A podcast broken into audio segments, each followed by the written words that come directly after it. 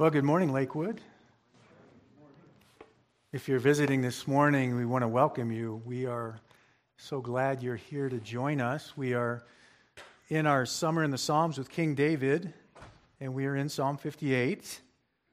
So we're going to continue in our worship. If you would stand for the reading of God's Word, stand out of reverence and respect for God's holy and inspired Word. This is Psalm 58. Do you indeed speak righteousness, O gods? Do you judge with equity, O sons of men? No. In heart you work unrighteousness. On earth you prepare a path for the violence of your hands. The wicked are estranged from the womb.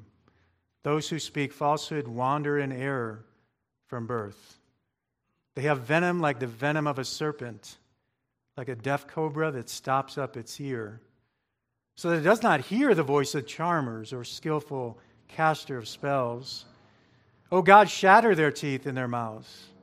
Break out the fangs of the young lions, O Yahweh. Let them flow away like water that runs off. When he aims his arrows, let them be as headless shafts. Let them be as a snail which melts away as it goes along, like the miscarriages of a woman which never behold the sun. Before your pots can feel the fire of thorns, he will sweep them away with a whirlwind. The living and the burning alike. The righteous will be glad when he beholds the vengeance. He will wash his feet in the blood of the wicked, and surely men will say, surely there's a reward for the righteous. Surely there's a God who judges on earth. Heavenly Father, we pray you are blessed by the reading of your word. In Jesus' name, amen. You may be seated. You know, in Psalm 57, last week, Matt showed us a more contemplative and tender-hearted David. We're familiar with and we love that side of David in the Psalms, don't we? We know the David that said, "The Lord is my shepherd, I shall not want. As a deer pants for the water brooks, my soul pants for you, O God." He wrote beautifully, poetically, divinely inspired. After all, David was called the sweet psalmist of Israel. Well, that's not the David of Psalm 58. The Psalm 58 David is explosive. In Psalm 57, if it could be summed up with, "Yahweh, come save me," then Psalm 58 could be summed up with, "Yahweh, go get him." So as we explore these difficult Psalms, it'll be Psalm 58 today and then Psalm 59 next week. We see quickly these are red-hot psalms, written in the heat of righteous anger. David is rightly upset over the righteous, unholy, unjust rulers of this world. These are the psalms that are never preached in the seeker-friendly mega churches, making these imprecatory psalms like 58 and 59 really the untouchables of Scripture. I mean, can you imagine trying to fit these psalms in one of their topical series on how to be a super-duper awesome Christian? It just doesn't work. And so it is with these imprecatory psalms and the verses and the prayers that are seen throughout the Psalter. Generally, there are considered 6 distinctly imprecatory psalms in the Psalter, 58 and 59 being 2 of them. And David is always the author of these psalms because David is the anointed king of Israel. And as king, he is the leader of the military, the shepherd of Israel to protect the nation, to protect his sheep. So he has a heightened sense of protection against threats. Now remember, imprecate means to invoke judgment, calamity, or curses upon one's enemies, or those perceived to be God's enemies. And interestingly, the imprecatory psalms are quoted twice as many times in the New Testament as the non-imprecatory psalms. And we find even Jesus Christ quoting an imprecatory psalm. So the testimony of the New Testament is they had no problem with these imprecatory psalms. And we read of David's imprecation, you remember, against Doeg a couple weeks back in Psalm 52, when he prayed, "But God will break you down forever He will snatch you up and tear you away from your tent and uproot you from the land of the living. Now, here in Psalm 58, again, we see David's imprecation, not against one man, but more generally, against the rulers, the judges of the nation of Israel. The focus of the imprecation expanding up the ladder from the wicked Doeg to Saul and the religious leaders. For it is believed that following the massacre of the priests and their families at Nob by Doeg, that Saul sought judicial top cover through the rulers, the judges of Israel, declaring any man a traitor who aided or abetted David. That person would be considered enemy number one to the nation of Israel. I mean, we can imagine that, can't we? That the people of Israel might swing to the cause of David after Saul's slaughter of the innocent priests and their families and the whole town of Nob. Saul is ruthless, but Saul is shrewd. He makes a proclamation legally against David and anyone who allies with David, to threaten those who may be sympathetic to David, who might help David as king over Saul. For Saul knew better than anyone the popularity that David enjoyed as the warrior of Israel who killed his tens of thousands. So David responds by going on the offense in this psalm, writing more as a prophet than a coming king, by declaring in God's name the arraignment and the conviction of the unjust rulers and judges of Israel who have brought this legal pressure in attempting to coalesce the nation against him.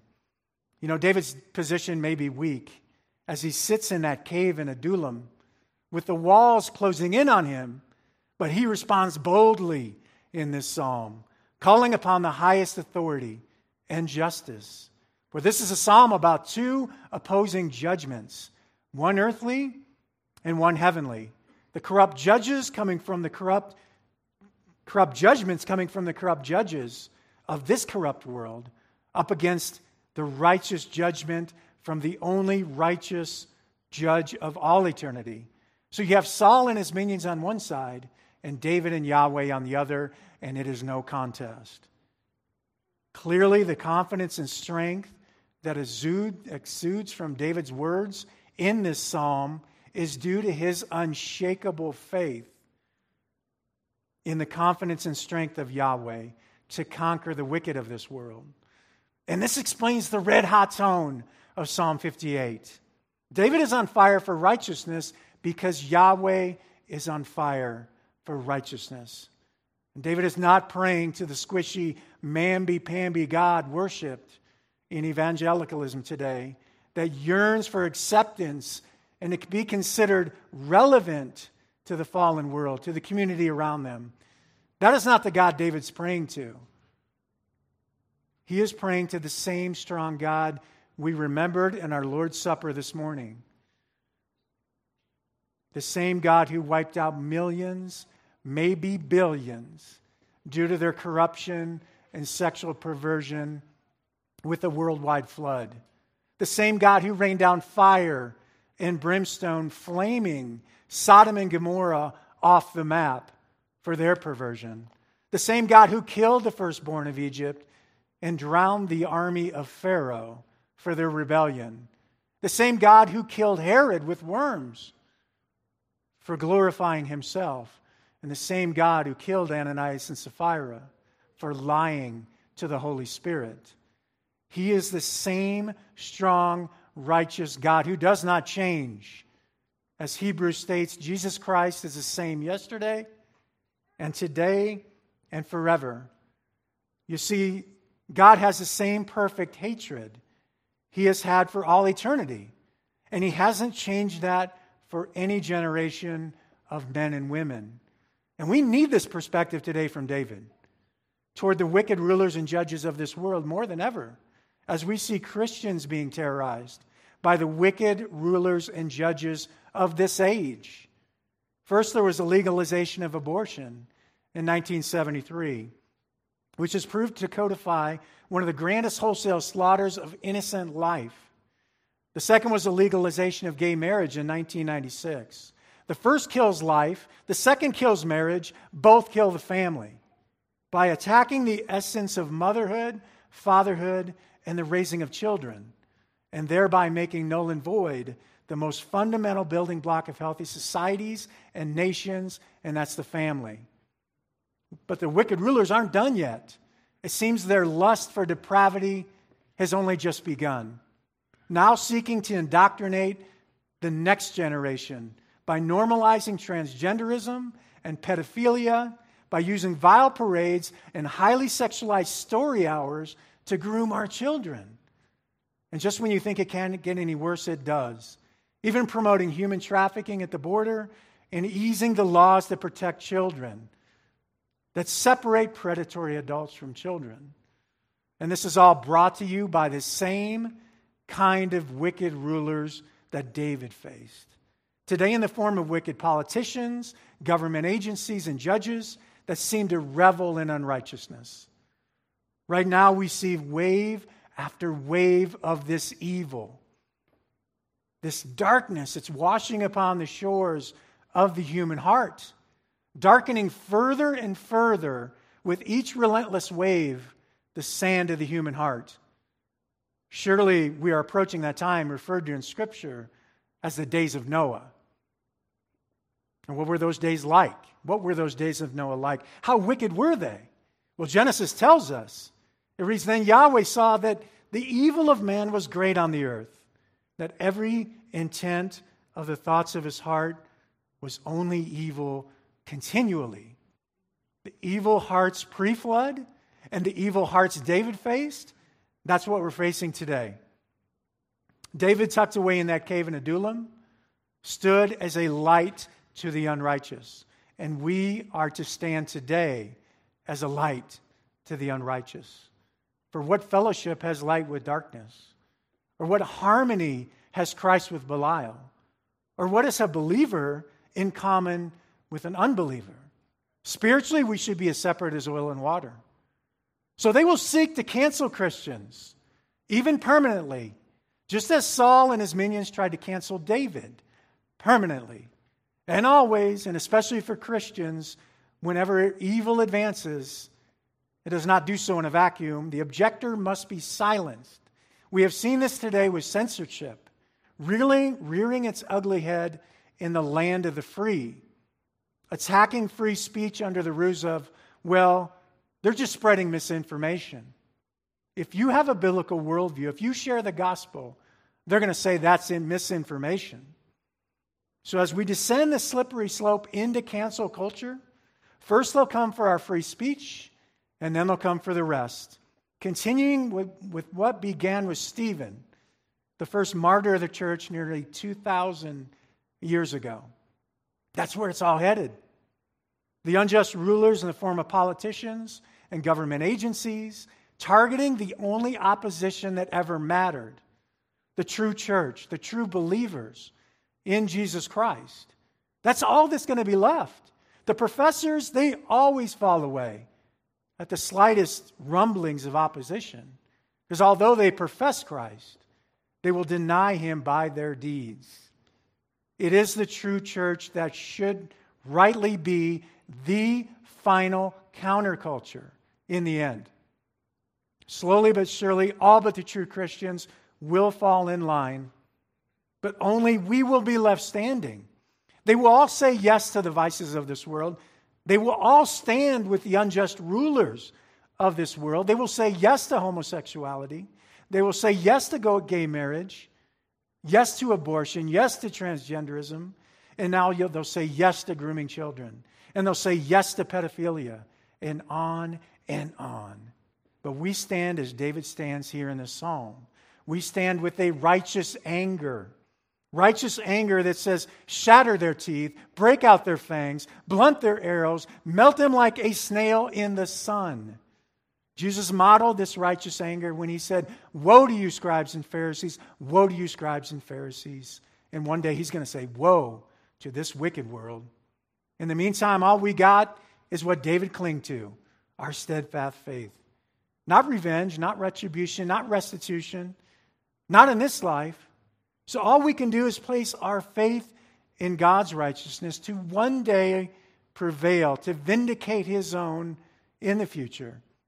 But in the present, we must always be in opposition to the wicked, unjust rulers of this world, in opposition to those who command what God forbids and forbid what God commands. Just as David and the greater David were always in opposition to them. But as the true church has always been in opposition, haven't we? We've been called the unholy sect of Judaism because we oppose Judaism. We've been called the nonconformists because we oppose the crown of England. We've been called Protestants because we opposed and protested against the cult of Roman Catholicism. And soon we will be called criminals because we oppose their woke, God-hating religion. Ever wonder why, of all the persecuted minorities, it's always the Jews and the Christians that it's become fashionable to hate with an unrighteous hate? Well, what does this look like today? There was a story that ran last week in the news of a Christian politician in Great Britain who was canceled by 7 different organizations and suspended by his own political party for tweeting out his religious views. Ken Lowal, who had been a counselor at the North Northampton Unitary Council in England for 2 years, tweeted on June 29th that naked men were illegally parading in front of minors during LGBTQ pride events. Lowal, a Christian who found the parade behavior offensive and immoral, took to Twitter to condemn it. This is what he wrote. When did pride become a thing to celebrate? Because of pride, Satan fell as an archangel. Pride is not a virtue, but a sin. Those who have pride should repent of their sins and turn to Jesus Christ. He can save you. He also tweeted Isaiah 3, which reads, "The expression of their faces answers them. And they declare their sin like Sodom. They do not even conceal it. Woe to their soul, for they have dealt out evil on themselves." This tweet has subsequently led to Lowal's life being quote-unquote torn apart. According to the press release from the London-based Christian Legal Center, Lowal explained that he'd been suspended by his local Conservative Party after issuing the tweet, and that an investigation against him is pending at party headquarters. He also reportedly had to resign from his position as a trustee. He was also suspended from an academy council member for children 11 to 18. You know, this is how it begins. And then it advances quickly to arrest and imprisonment. We've seen that already in Canada, haven't we?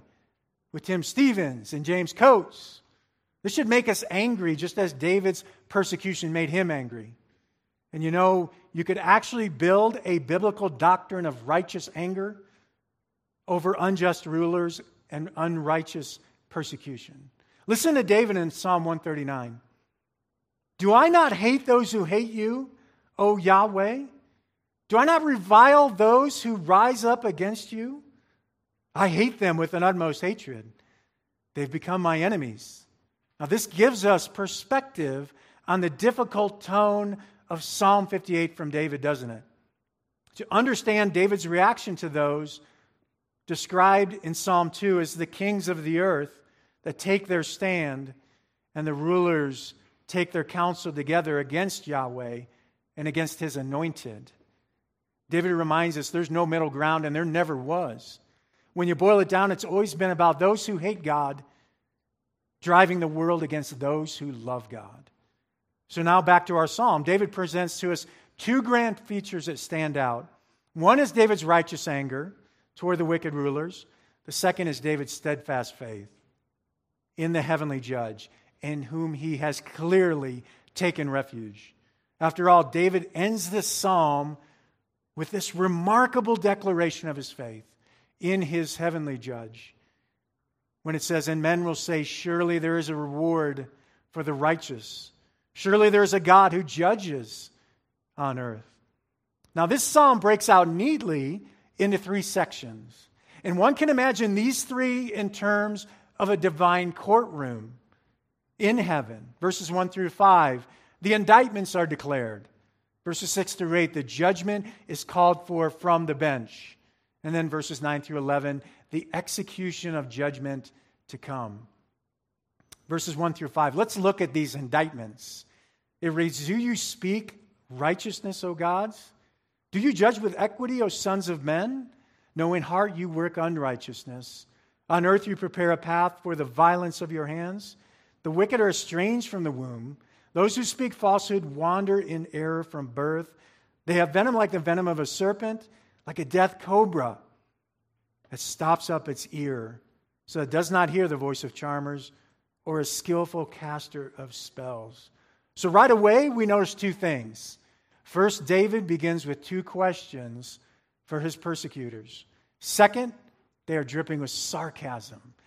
David indictments question their character. He questions their morality. David is outraged at their corruption, the corruption that he's now feeling the sting of in a cave in Adullam, as he sits there on the run all alone with nothing. This is betrayal, first by his father-in-law Saul, and now by those who should be the moral compass for the nation of Israel. You ever feel that way? Your worst nightmare realized when your defenders turn against you? The sting of betrayal here is palpable. To David, they have acted against him, and worse, they have acted against Yahweh. David says, do you speak? Do you act? David couldn't believe these men of so-called integrity are silent, asking, where is your righteous voice, O gods? To be clear, this isn't referring to the little gods heresy pushed by the health, wealth, prosperity cults, but rather poking these unjust rulers as supposed mighty men, earthly men of wisdom and justice who consider themselves to be gods. So what is the standard David is holding these unjust rulers up to? Listen to Psalm 9. But Yahweh abides forever. He has established his throne for judgment, and he will judge the world in righteousness. He will render justice for the peoples with equity.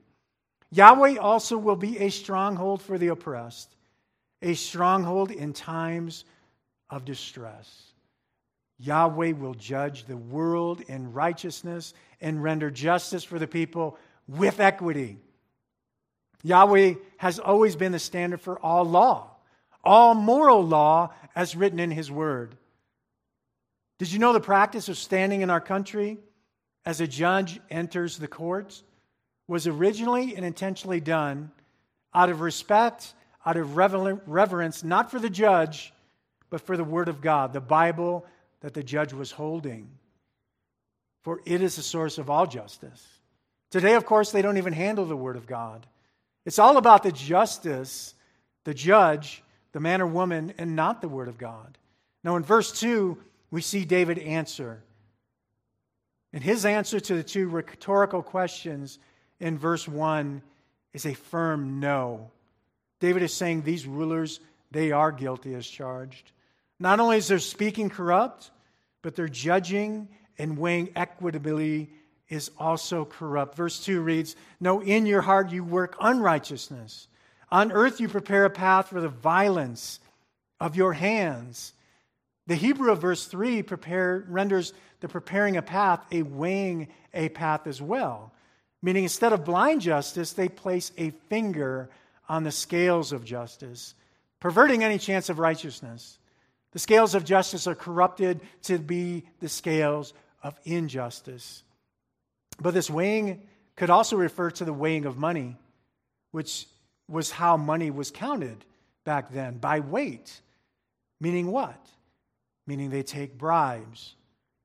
Is that not timely, given what we've heard the last couple weeks about the past foreign policy dealings of our current president when he was vice president, taking bribes in exchange for political influence?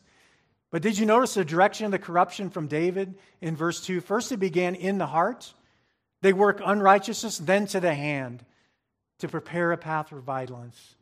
The heart of man is deceitfully wicked, and worse, they don't even know it.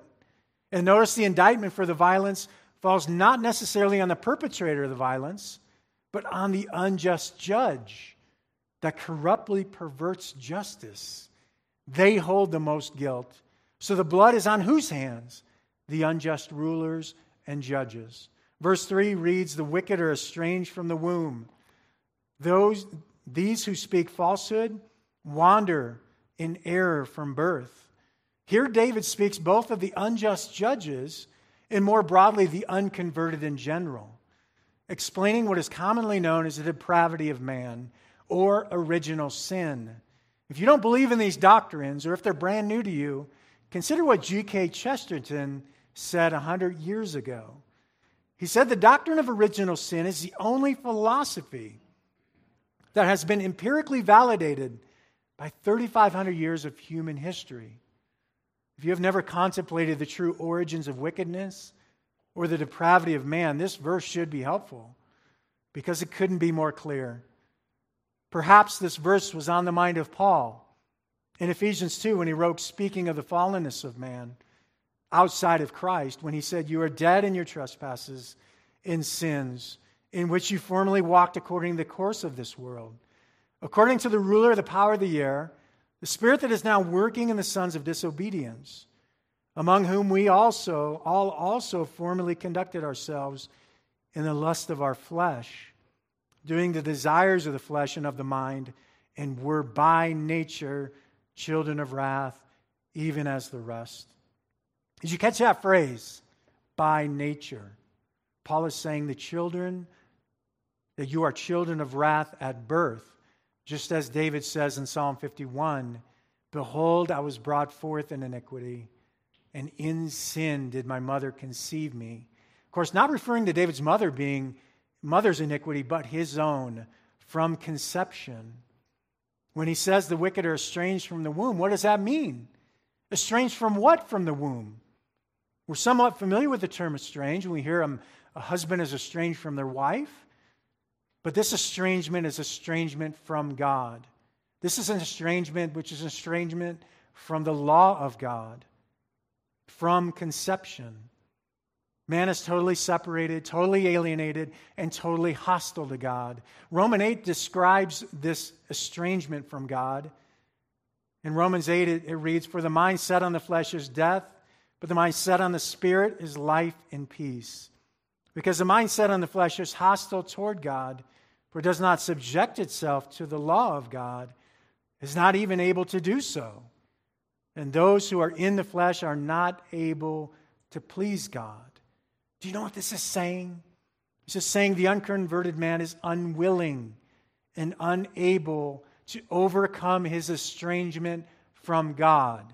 They are unwilling and they are unable to submit to the law of God. They are unwilling, they are unable to please God.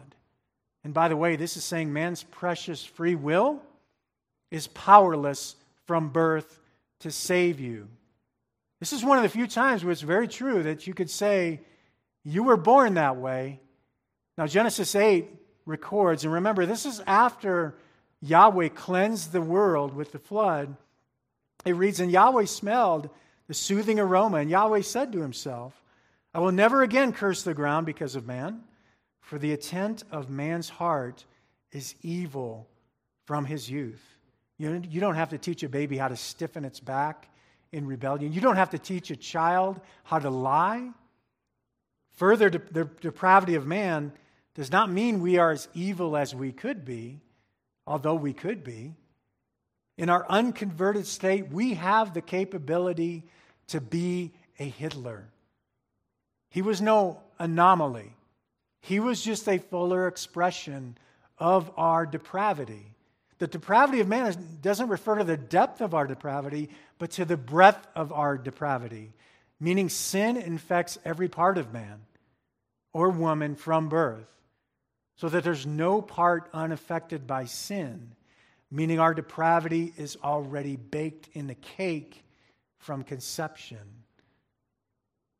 With their depraved hearts being sin factories, evidenced by their pouring forth wicked words. And that's why David says, well, from another verse, it says, from the mouth speaks out of that which fills the heart. And is there any wonder David would say in verse 3, those who speak falsehood wander in error from birth? For all unconverted are liars. Why? Because outside of Christ, they are the sons of the father of lies. Remember what Jesus said in John 8 to the unbelieving Jews. He said, you are of your father, the devil, and you want to do the desires of your father. He was a murderer from the beginning and does not stand in the truth because there is no truth in him. Whenever he speaks a lie, he speaks from his own nature, for he is a liar and the father of lies. So the wicked are not only wicked innately from birth, but they are wicked in practice, speaking falsehood. The wicked fruit emanating from the wicked heart. And next we see the devastating effect this has on others. Look at verses 4 and 5. They have venom like the venom of a serpent, like a death cobra that stops up its ear, so that it does not hear the voice of charmers or a skillful caster of spells. Their lies and deceits are like poison of a serpent, for they are as lethal as a snake bite. You want to test this today? Ask this simple question to one of these woke cult members. Ask them, what is a woman? And as you know, one of our Supreme Court justices was asked this in her deposition, before she got on the court, and she had no idea. Imagine that, all that education and no smarter than a 4-year-old. That is poison. That is the venom of a serpent. They send out venom, but they hear nothing. They hear no truth. And we know people like this. They're unteachable know-it-alls who value not the wisdom and experience of others. They are like the deaf cobra that stops up its ears. This paints a stark picture, a dangerous, poison-packed ideologue that listens to no one. And as verse 5 indicates, not even its owner or its commands. They have thrived in rebellion to God and are immune to any input, good or bad. To the unjust rulers of Psalm 58, justice and righteousness don't compute. They are as dangerous as a venomous snake. And is it any wonder that the creature that deceived Adam and Eve and brought about the fall of man was described as a serpent? Well, we've heard the indictments declared by David. Next, we're going to turn to point 2 in your outline, verses 6 through 8. The judgment is called for from the bench. It reads, O God, shatter their teeth in their mouth. Break out the fangs of the young lions, O Yahweh. Let them flow away like water that runs off. When he aims his arrows, let them be as headless shafts.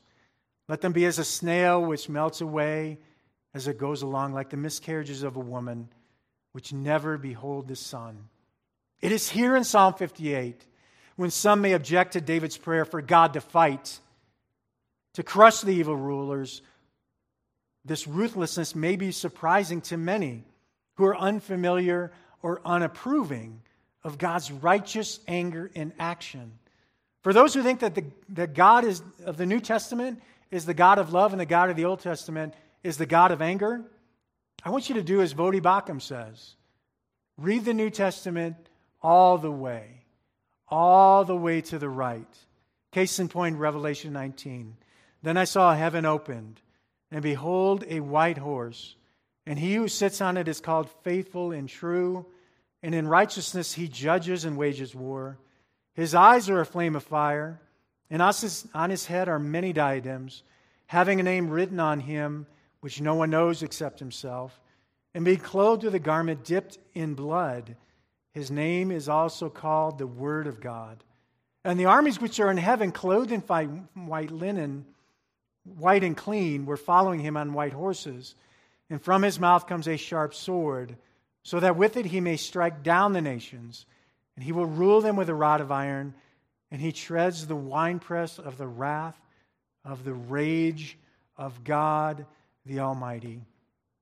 And he has on his garment and on his thigh a name written, King of Kings and Lord of Lords. The bottom line, God is fierce about righteousness.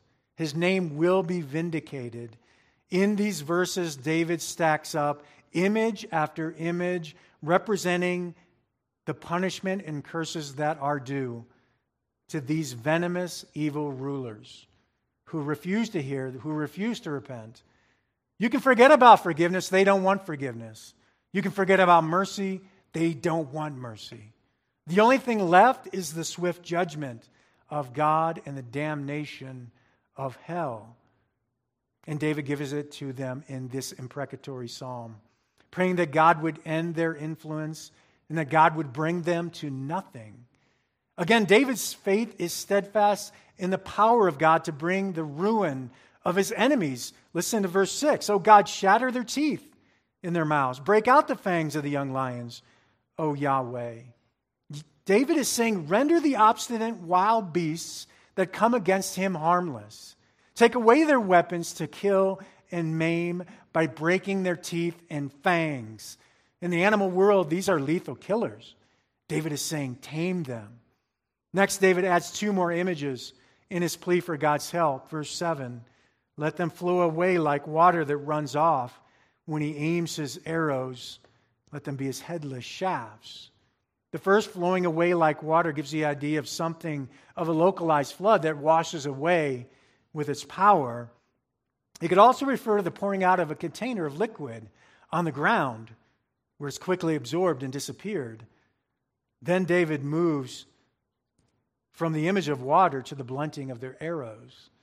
David used this image from last week's psalm, Psalm 57, describing his enemies as the sons of men whose teeth are spears and arrows, and their tongue a sharp sword. The warrior David, who knows weapons of war, compares those weapons to the damaging power of the tongue. So in view here is the blunting or the silencing of those voices that have stirred up a conspiracy against him. Next, in verse 8, we have perhaps the most graphic and most solemn of these images of the wrath to be unleashed, as David concludes his call for judgment from the bench. Verse 8 reads, "Let them be as a snail, which melts away as it goes along, like the miscarriages of a woman, which never behold the sun." First, the reference to his enemies being as a snail that dissolves. Now, although a snail does not in fact melt away, the picture David paints here is of a lowly creature that seems to move along on a self-destructive path. David is praying that God would hasten its progress to meet its end. David's next expression of the miscarriages or stillborn is even more cryptic. The idea of life thought to be there one moment and suddenly gone the next. David wants the unjust rulers to meet a similar end and simply disappear from this world, that they would be cut off by the Lord, that they would not see another light of day. For David to reach such a sobering request reminds us anew of his passion for justice. In other words, only someone in their desperation would go there, to this extreme of a metaphor of a miscarriage. Someone else was in similar dire straits was Job. He uttered such a curse on himself, no less. It reads, "Afterward Job opened his mouth and cursed the day of his birth.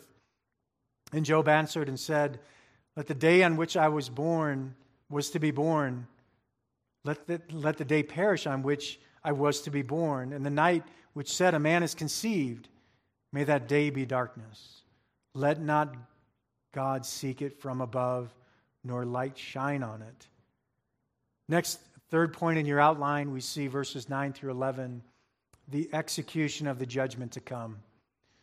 Verse 9 tells us, "Before your pots can feel the fire of thorns, he will sweep them away with a whirlwind, the living and burning alike."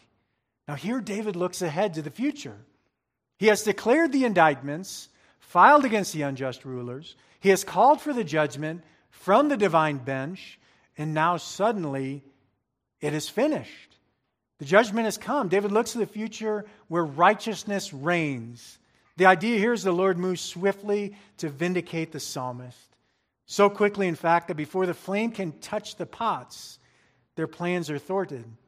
David was theirs. They had him. His goose was cooked.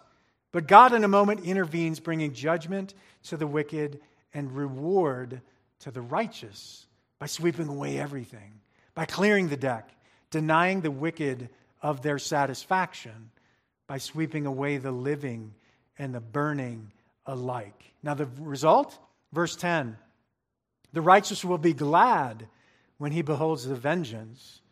He will wash his feet and the blood of the wicked. Clearly, this is not a psalm of half measures. This is not a psalm of pleasant narratives.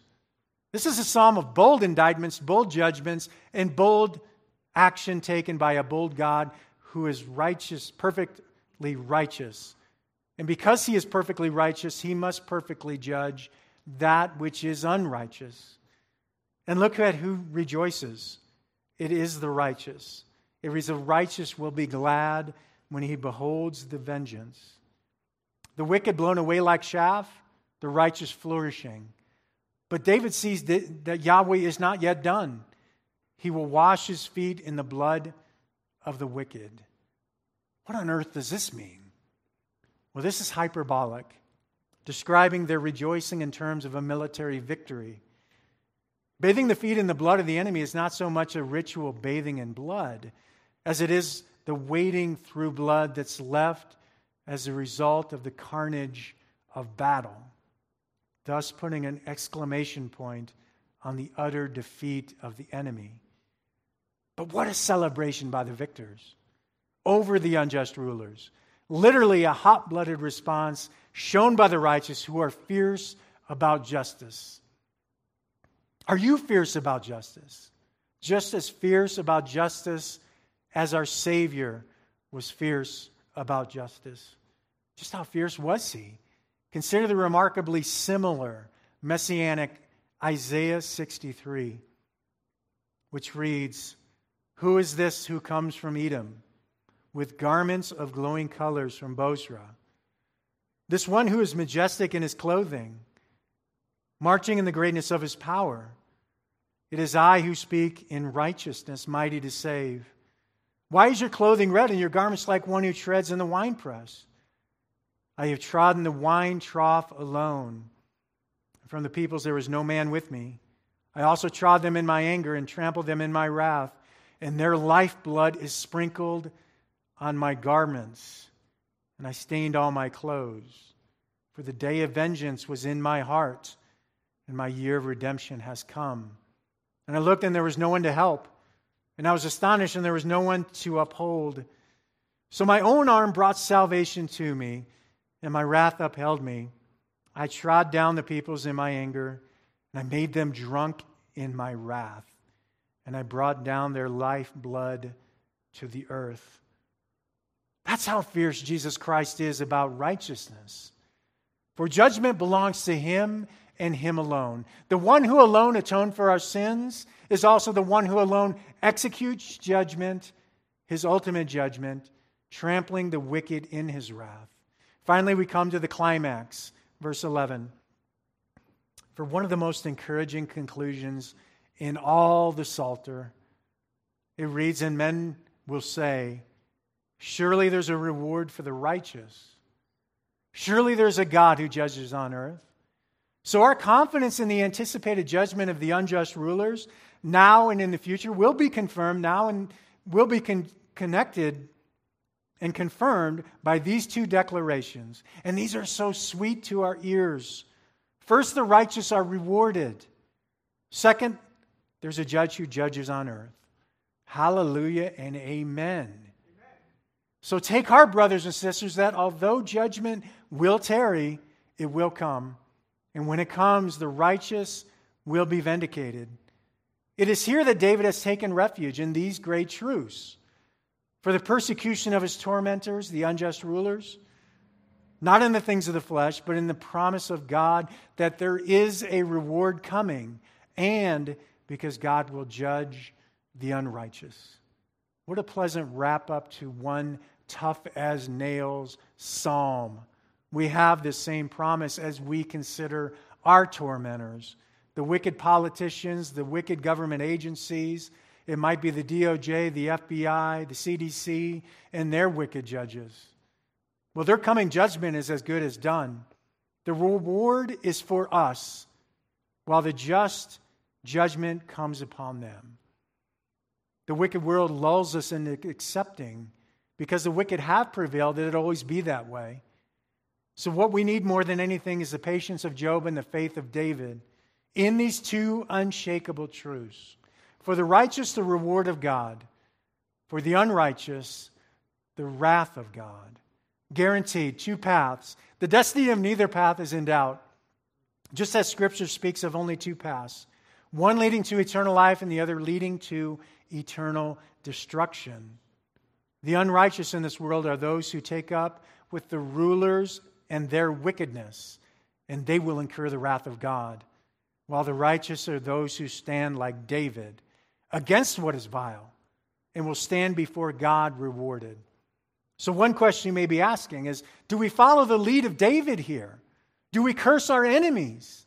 Well, the short answer is we follow our Lord, in whom we are to be conformed, who commanded us to love our enemies, who cried out while in the midst of the greatest betrayal in history on the cross, "Father, forgive them, for they do not know what they are doing." So what do we do with these imprecatory psalms?